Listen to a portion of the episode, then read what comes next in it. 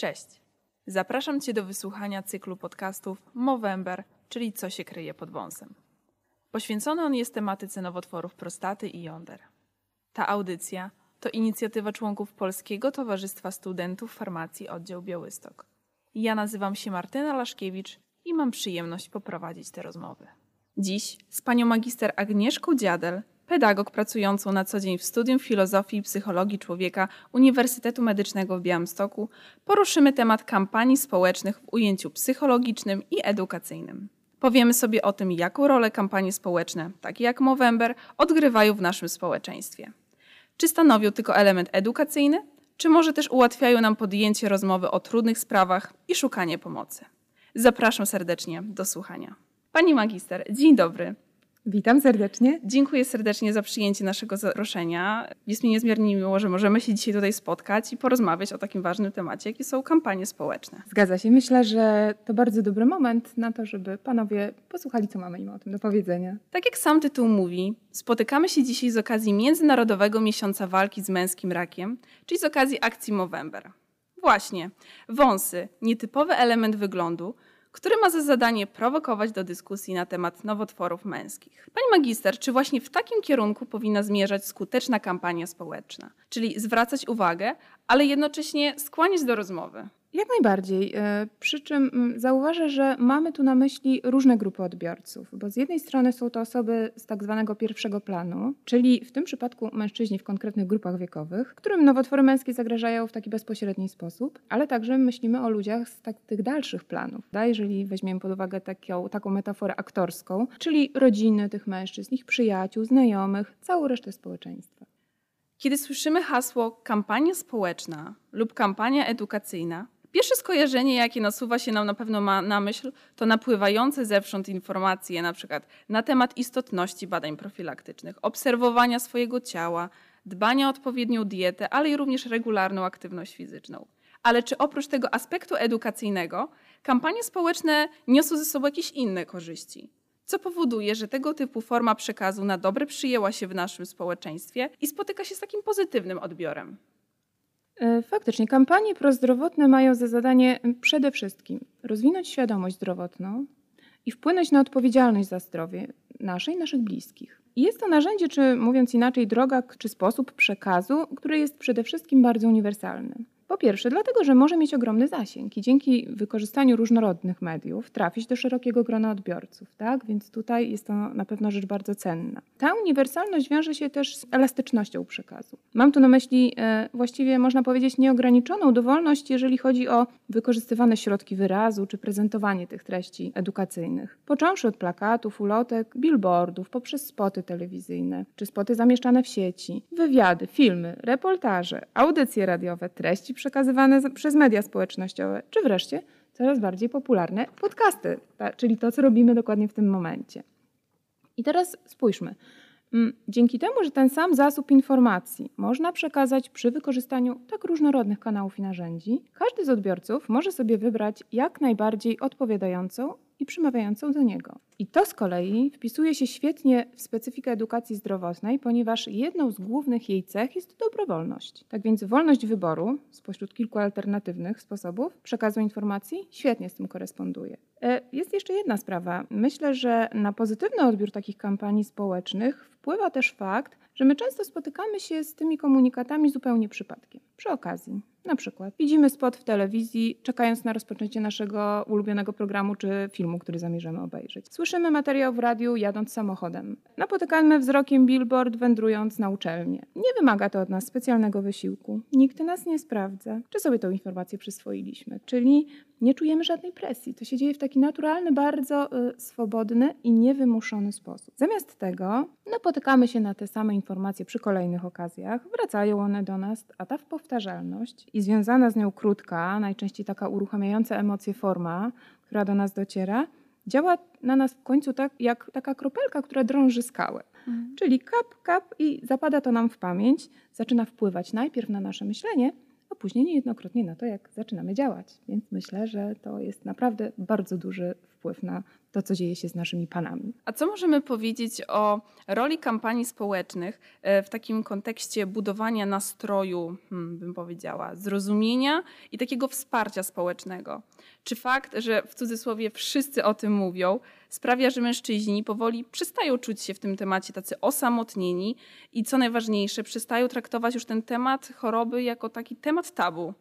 Więc czy ta świadomość, że nie tylko oni borykają się z chorobą, w przypadku akcji Movember z nowotworem prostaty lub jąder, pomaga im się przełamać i zainteresować się przede wszystkim swoim zdrowiem. Mm, tak, wydaje mi się, że to jest bardzo istotny efekt y, oddziaływania takich kampanii na społeczeństwo i cieszę się, że Pani o tym wspomina. Rzeczywiście, y, tego typu działania skłaniają do większej odwagi i do takiej otwartości w podejmowaniu tematów męskich nowotworów. Jeżeli dodatkowo weźmiemy pod uwagę, że na przykład twarzą lub ambasadorem takiej kampanii jest na przykład e, jakaś znana osoba, to wówczas ten efekt jest jeszcze bardziej widoczny. Możemy nawet powiedzieć mm, tutaj o takim swoistym efekcie domina. Bywa, że nie potrzeba nawet dużej, rozbudowanej kampanii medialnej. Tak? Wystarczy, że jakiś znany i kojarzony powszechnie czy publicznie mężczyzna w taki e, otwarty sposób powie o własnych problemach zdrowotnych czy walce z chorobą, i tym samym okazuje się, że staje się taką pierwszą kosteczką domina, która prawia w ruch e, kolejne, czyli kolejnych panów, którzy gdzieś tam spotkali się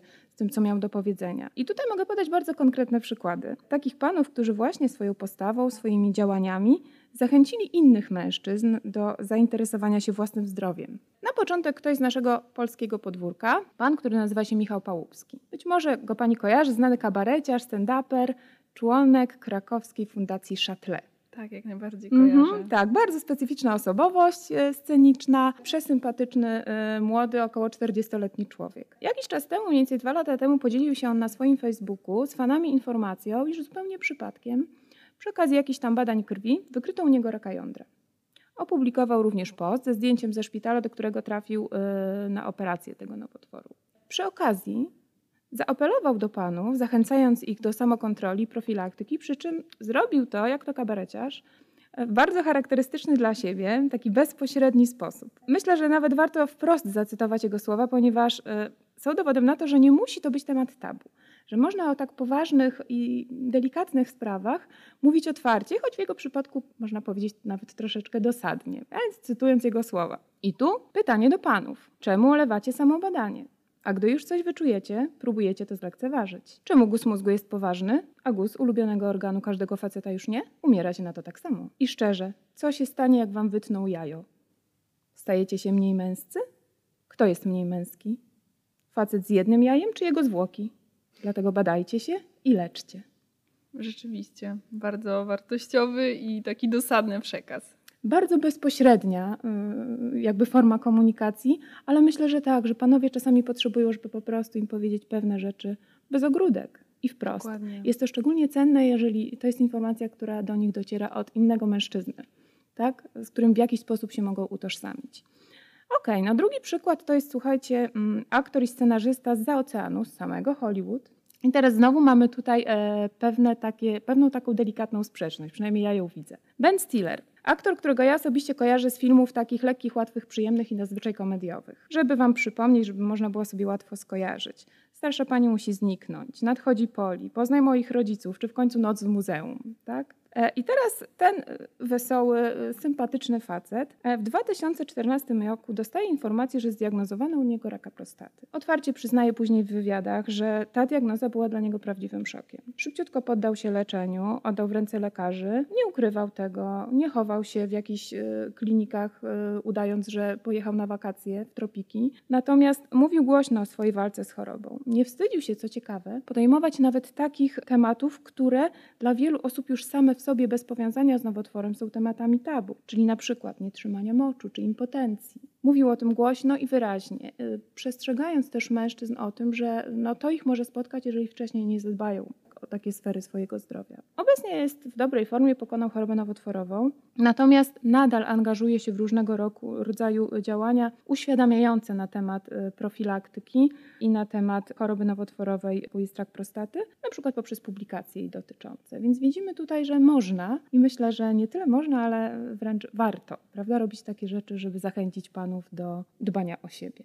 Czyli możemy podsumować, że jeżeli kam twarzą kampanii jest osoba znana, mhm. osoba, y, którą widzimy w, w, telewizji, w mediach, w filmach, y, jeżeli ona ma taki problem, to znaczy, że jeszcze nie jestem najgorszy, tak? Że mhm. jeżeli jest, y, jeżeli takie, takie osoby, które się wydaje, których nie dosięga żadna choroba, jednak mają takie problemy, to że ten mój problem też nie jest nadzwyczajny i że po prostu trzeba po prostu z nim sobie poradzić i tyle.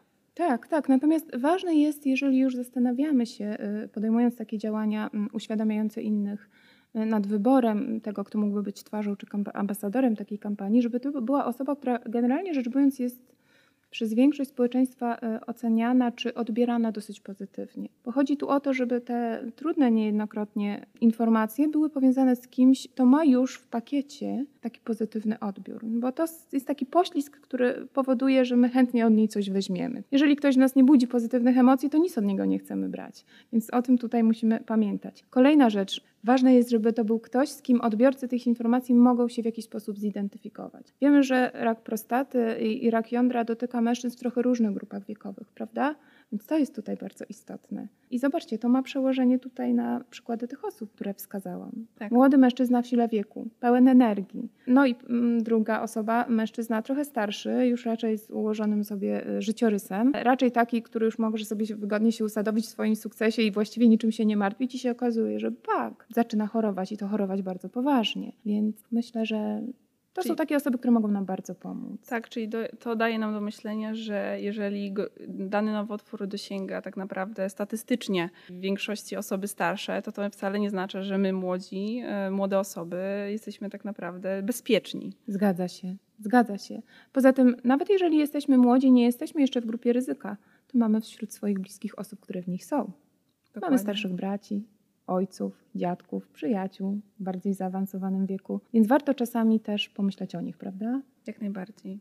Nawiązując do sedna akcji Movember, która zwraca uwagę na to, jak ważne są badania profilaktyczne w kierunku nowotworów męskich oraz ich wczesna diagnoza. Często zdarza się niestety, że mężczyźni zauważają już u siebie te pierwsze objawy, które wskazywałyby na to, że to już jest ten czas, aby udać się do lekarza na wizytę, ale niestety ten temat bagatelizują. Z czego wynika taka niechęć do podejmowania przez nich tematu choroby? Czy jest to może wina takiego ogólnego przekonania wśród społeczeństwa, że szukanie przez, przez mężczyzn pomocy i też często potrzeba rozmowy jest pewnego rodzaju słabością?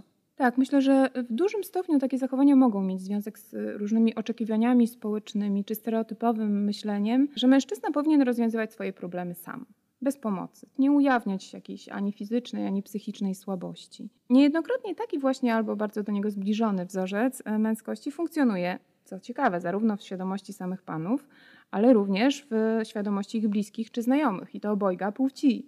Pamiętajmy o tym. Natomiast zdecydowanie to nie będzie sprzyjało różnego rodzaju zachowaniom prozdrowotnym, czy to w postaci wykonywania badań profilaktycznych, czy zgłoszeniu się e, do lekarza, kiedy już właśnie jakieś nieprawidłowości zauważymy. E, zwróćmy uwagę, że naprawdę istnieje bardzo nieliczna grupa mężczyzn, którzy, posługując się taką męską retoryką w tym momencie, robią sobie raz w roku tak zwany przegląd techniczny. Tak? Owszem, swój samochód na przegląd techniczny oddają, natomiast zapominają o sobie. I Szkoda im czasu, energii, nie uważają, że jest ważne, żeby pojawić się, załóżmy, u lekarza rodzinnego, zrobić sobie podstawowy pakiet wyników i sprawdzić, czy nawet jeżeli czują się w porządku, jeżeli to samopoczucie mm, nie niepokoi ich w żaden sposób, czy rzeczywiście te podstawowe parametry zdrowotne są ok. Natomiast okazuje się, że jest to e, bardzo istotny element dbania o nasze zdrowie, bo zwróćmy uwagę, e, zwłaszcza w kontekście nowotworu gruczołu krokowego, który przecież rozwija się no, niejednokrotnie w ukryciu i przez bardzo długi czas może nie dawać żadnych specyficznych objawów. I wtedy rzeczywiście, tak jak w przypadku tego kabareciarza, którego przykład podałam, lampeczka kontrolna i niepokój pojawił się wtedy, kiedy się okazało, że wyniki krwi po prostu nie są w porządku i trzeba zacząć sprawdzać, z czego to wynika. Więc no, te stereotypy niestety mają moc, która niejednokrotnie zamiast pomagać, trochę utrudnia nam życie. Tak, czyli możemy wywnioskować, e, że takie stereotypowe postrzeganie mężczyzny, zarówno przez nich samych, jak i przez ich kobiety, mhm. Sprawia, że ten wizerunek mężczyzny, chodzącego regularnie na badania, który dba o te swoje zdrowie fizyczne, ale i psychiczne, nie pasuje do tej ogólnie przyjętej wizji tak zwanego twardego mężczyzny.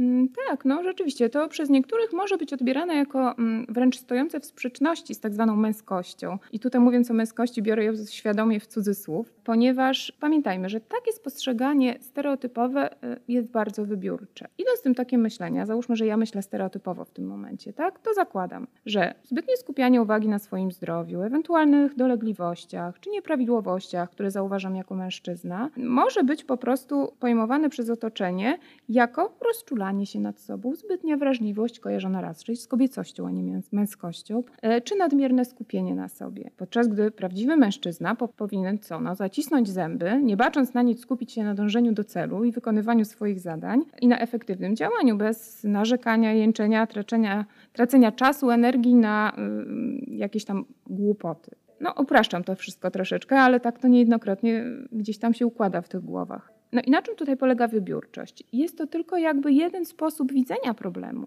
bo dlaczego nie spojrzeć na niego z innej perspektywy?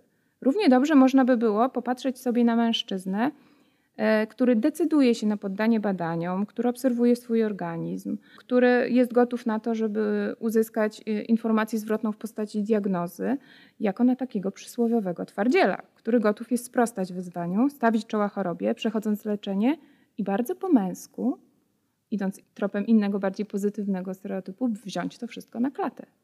Zacytuję teraz słowa takiego bardzo znanego polskiego e, psychologa i psychoterapeuty, pana Jerzego Melibrudy, który ujął to świetnie, mówiąc: Myślenie o własnej męskości często jest nadmiernie zdominowane przez określone stereotypy. Warto więc być świadomym ich treści i nie traktować jako dziesięciorga przykazań. Mężczyzna nie powinien być niewolnikiem i ofiarą swych własnych schematów myślenia. Koniec cytatu. A od siebie dodałabym jeszcze coś, co być może zabrzmi trochę okrutnie, ale jest bardzo prawdziwe. Pamiętajmy, że w tym przypadku, jeżeli mówimy o nowotworach, ta ofiara może być śmiertelna. Pani magister, zdrowie psychiczne nie, myślę, że niezwykle istotna sfera naszego życia, a z przykrością muszę stwierdzić, że przez wielu z nas temat często pomijany i zrzucany na dalszy plan. Da się zauważyć, że kobiety z biegiem lat nauczyły się coraz głośniej mówić o tym, kiedy ich tak naprawdę z ich zdrowiem psychicznym nie jest najlepiej. Niestety nie możemy tego do końca powiedzieć o mężczyznach. W jaki więc sposób możemy tak naprawdę walczyć z tą przykrą rzeczywistością? Czy zmian nie powinniśmy zaczynać od własnego podwórka? Mam tutaj na myśli naszych braci, naszych synów, ogólnie mężczyzn naszego bliskiego otoczenia. E, jak najbardziej zgadzam się z Panią, Pani Martyno. Również w świetle tego, co jest związane z tym stereotypowym postrzeganiem męskości, o którym przed chwileczką mówiłyśmy. Rzeczywistość jest taka, że przyznanie się do problemów psychicznych, czy do tego, że doświadcza się jakiegoś kryzysu psychicznego, nadal dla wielu osób, a dla mężczyzn w szczególności, jest bardzo trudne. Bywa trudniejsze niż powiedzenie nawet głośno o chorobie nowotworowej. Także wizyta u psychologa, a tym bardziej u psychiatry. Dla wielu panów to jest dodatkowo dodatkowe e, odczuwanie poczucia wstydu czy lęku, co jeszcze bardziej utrudnia otrzymanie przez nich profesjonalnej pomocy, w tym przypadku, gdy e, pojawiają się jakieś problemy ze zdrowiem psychicznym. Pytanie brzmi, dlaczego tak się dzieje, skąd to się bierze w ludziach, prawda? Mm, często źródłem tego rodzaju zachowań może być obawa przed taką stygmatyzacją bardzo silną, której doświadczają ze strony otoczenia ludzie cierpiący na różne zaburzenia psychiczne. E, duży problem stanowią także utrwalające taką stygmatyzację i niestety bardzo mocno rozpowszechnione mity, stereotypy dotyczące błędnych przekonań na temat po pierwsze samych zaburzeń psychicznych, jak też tego, jak one są leczone, jakie są rokowania w przypadku osób, które na nie cierpią. Co ciekawe, niektóre z nich są dosyć podobne do tych mitów, które są związane z chorobą nowotworową. Coś, z czym e, prawdopodobnie już się i pani, i wielu z naszych słuchaczy spotkało, czyli słynna akcja i hasło Rak to nie wyrok, która walczyła ze stereotypem, że osoba z chorobą nowotworową nie ma, nie ma szans wyzdrowieć. Tak? Okazuje się, że bardzo wielu ludzi w podobny sposób postrzega choroby czy zaburzenia psychiczne tak, że to jest po prostu już coś nieodwracalnego. Inny bardzo powszechny y, mit. Ludzie z chorobą psychiczną czy z zaburzeniami psychicznymi nie mają możliwości doświadczyć normalnego, satysfakcjonującego życia. Nie mogą pracować zawodowo, odnosić sukcesów, założyć rodziny. Jeżeli ktoś postrzega tego rodzaju problemy w taki sposób, no to naprawdę bardzo trudno mu będzie znaleźć motywację do tego, żeby poszukać pomocy, żeby rozpocząć leczenie, gdy zacznie dziać się coś złego. No i ostatnia rzecz, czyli mm, całkiem spora grupa takich błędnych przekonań, które wręcz dyskredytują osoby cierpiące na zaburzenia psychiczne, poprzez na przykład określanie ich jako ludzi niezrównoważonych, nieprzewidywalnych, agresywnych, niebezpiecznych, mniej inteligentnych, leniwych, skoncentrowanych tylko na sobie. E, przy czym tutaj bardzo często te określenia dotyczą osoby, nie zwracając uwagi na to, jakie zaburzenie psychiczne jej dotyczy. E, no, zastanówmy się, większość z nas przecież chce, żeby inni myśleli o nas dobrze. Chce być oceniana e, pozytywnie. Idąc tym tokiem myślenia, lepiej po prostu nie przyznawać się do, tym, że, do tego, że mam jakieś problemy z psychiką. Nawet moim najbliższym osobom. I takie myślenie towarzyszy ludziom w bardzo dużej liczbie, także, także panom, którzy się z tym borykają. O tym, jak ważne jest zdrowie psychiczne, już powiedziałyśmy. Ale chciałabym Panią spytać, nawiązując do tytułu naszego dzisiejszego spotkania, jak więc łatwo rozmawiać o trudnych sprawach, które często wpędzają nas w zakłopotanie i wstyd, a tak naprawdę nie powinny? Zacznijmy od tego. Mm, o trudnych sprawach trudno jest rozmawiać w sposób łatwy. Więc tu już mamy pewną pułapkę myślową, tak, w którą możemy wpaść. Moim zdaniem jest trochę przeciwnie, czyli y, mm, rozmowa o takich trudnych dla kogoś sprawach wymaga y, zaawansowanych umiejętności komunikacyjnych. Bardzo istotne są też czas i miejsce, w których taki temat będziemy poruszać.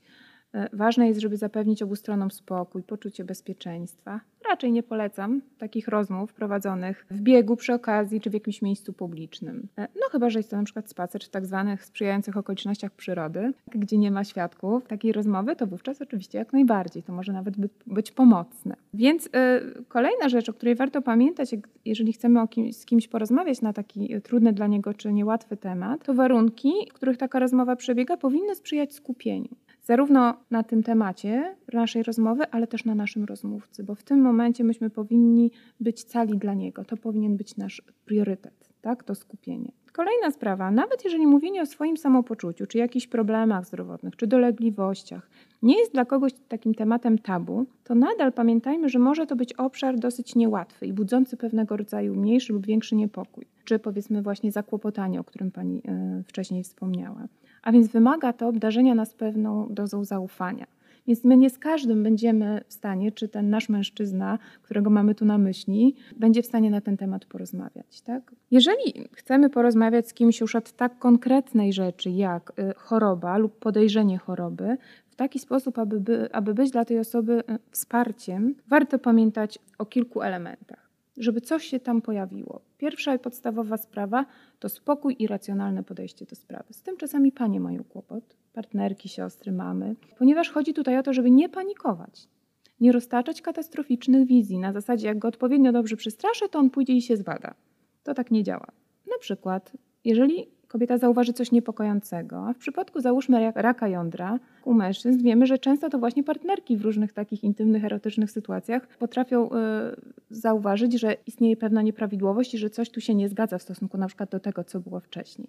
Więc tutaj rzeczywiście ten spokój i takie racjonalne podejście do sprawy powinno nas cechować. Mężczyźni z reguły sobie tą racjonalność i taki konkret w komunikacji cenią bardzo mocno. Więc kolejną taką fajną drogą, żeby dotrzeć do kogoś, jest odwołanie się do tego, na przykład szukając motywacji, która trafi do naszego rozmówcy, czyli żeby poszukać, y, namawiając go na samobadanie, na wizytę u lekarza, czy na wykonanie jakichś badań profilaktycznych, takiego argumentu, który będzie się wiązał w jakiś sposób z istotnymi dla niego wartościami czy celami, jakie on by chciał uzyskać. Pokazać na przykład, że to może być przeszkoda w osiągnięciu tego celu. Więc warto się tym zająć, bo jak nie, no to, to cię zahamuje i nie pójdziesz dalej. E, natomiast oczywiście, żeby to zrobić, musimy taką osobę dosyć dobrze znać. Więc to jest łatwiejsze do zrobienia wtedy, kiedy to jest ktoś dla nas bliski. Ale wtedy jest też to zaufanie, więc widzimy, że to są takie sytuacje, które gdzieś tam się przenikają nawzajem. No i druga sprawa, bardzo ważna w takich trudnych rozmowach, to jest szczerość, natomiast y, doprawiona odpowiednią dawką delikatności. Czyli musimy postępować empatycznie i z takim bardzo dużym wyczuciem. Więc znowu, ważne, żeby nie przestraszyć nie zablokować zamiast zachęcić do działania. Ja to powtórzę, bo to bardzo często popełniany błąd, wtedy kiedy chcemy kogoś namówić do czegoś, co jest dla niego naszym zdaniem dobre. E, no i pamiętajmy o tym, że niektórzy potrzebują trochę czasu na tak zwane przemyślenie, przetrawienie informacji. Nie wszyscy mają taki sposób działania i taki temperament, że od razu przechodzą do konkretów muszą sobie przemyśleć, poukładać w głowie i dopiero za dwa tygodnie przychodzi nas, nasz mężczyzna i mówi, no słuchaj, dobra, no to gdzie te badania robią? Więc y, znowu tutaj potrzebna jest wiedza na temat tej drugiej osoby, jak ona funkcjonuje, jak ona działa. Ta empatia oznacza niejednokrotnie też to, że my oferujemy swoje wsparcie i swoją pomoc w tym, żeby w ogóle już się za to zabrać, bo łatwiej czasami zabierać się za takie trudne sprawy u swojego boku kogoś zaufanego, kto nas wesprze. Więc to taka ostatnia y, sprawa, która tutaj z mojej strony byłaby do polecenia.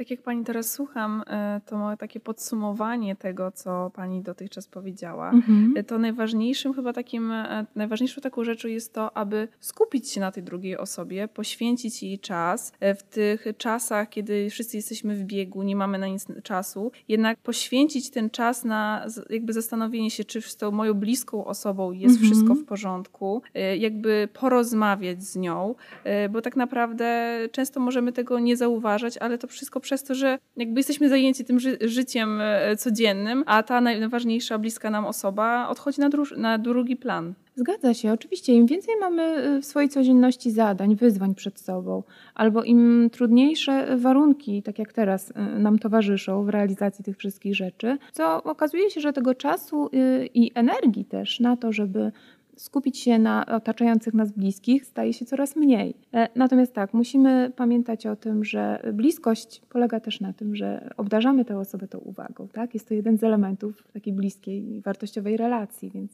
zdecydowanie ma Pani rację. Poruszmy jeszcze temat e, zaniedbania naszego zdrowia psychicznego. Mhm. Jakie mogą być takie długofalowe konsekwencje ignorowania niepokojących sygnałów, które alarmują o tym, o tym złym stanie naszej psychiki? Czy huśtawki nastrojów, takie chwilowe, tak zwane doły, to są jedyne konsekwencje, jakie mogą nastąpić? Czy może um, mogą one prowadzić do poważniejszych stanów, y, w tym chorób?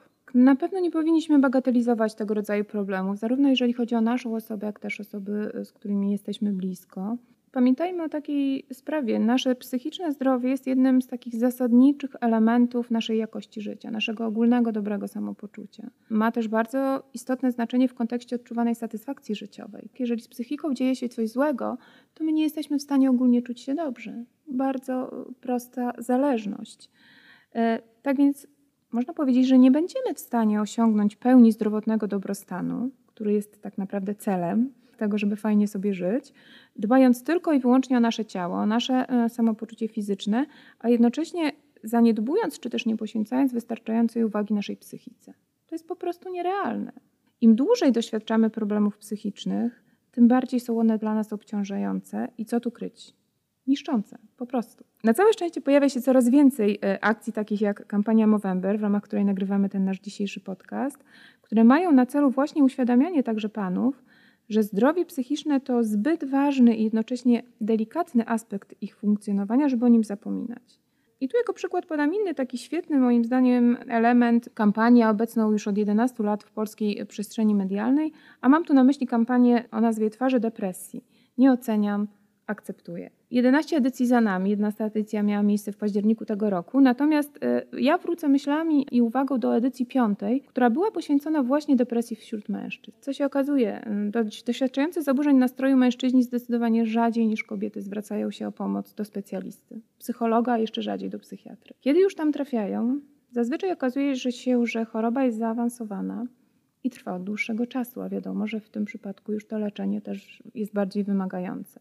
Jednak największy problem, jeżeli chodzi o tę grupę pacjentów z depresją, wiąże się z liczbą samobójstw wśród mężczyzn, którzy na, cierpią na depresję. Zdecydowanie częściej niż kobiety decydują się oni na taki krok, no i niestety robią to bardziej skutecznie, jak to faceci. Wśród ambasadorów tej piątej edycji kampanii Twarzy Depresji pojawiły się postaci znanych mężczyzn ze świata mediów i sztuki.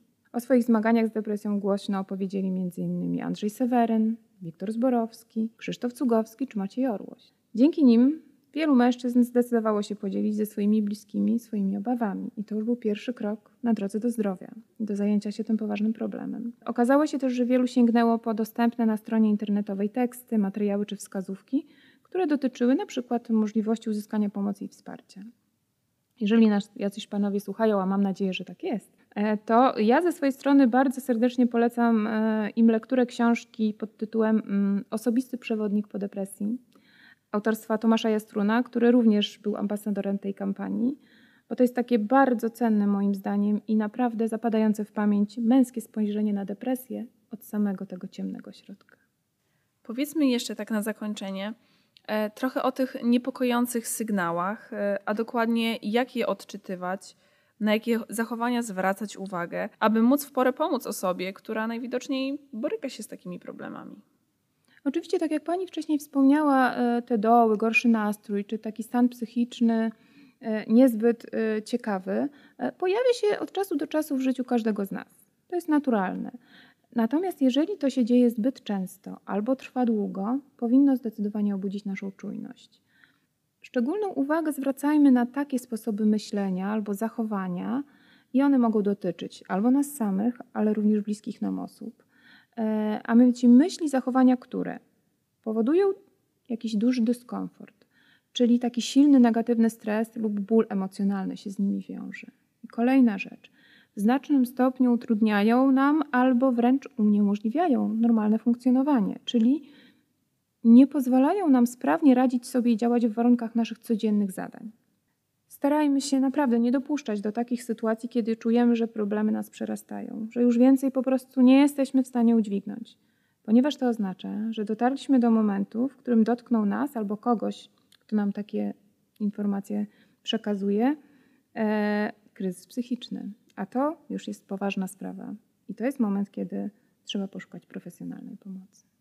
Pani magister, dziękuję serdecznie za dzisiejsze spotkanie, za tą niezwykle interesującą rozmowę i za to, że podzieliła się Pani z nami swoją wiedzą na ten temat. Cieszę się, mam nadzieję, że przynajmniej mała część z tego, o czym rozmawiałyśmy, gdzieś tam zapuści delikatne korzonki w głowach naszych słuchaczy, a być może podzielą się e, nimi z kimś, e, kto nas nie słuchał, ale kto też będzie mógł dzięki temu skorzystać z tego wszystkiego, co już do tej pory wiemy na temat tego, jak panowie mogą sobie radzić z tym, co nie sprzyja ich zdrowiu i zająć się tym tak, aby ten ich dobrostan był rzeczywiście tym, do czego gdzieś tam będą mieli szansę dotrzeć. Dokładnie. Dziękuję serdecznie jeszcze raz. Ja również dziękuję.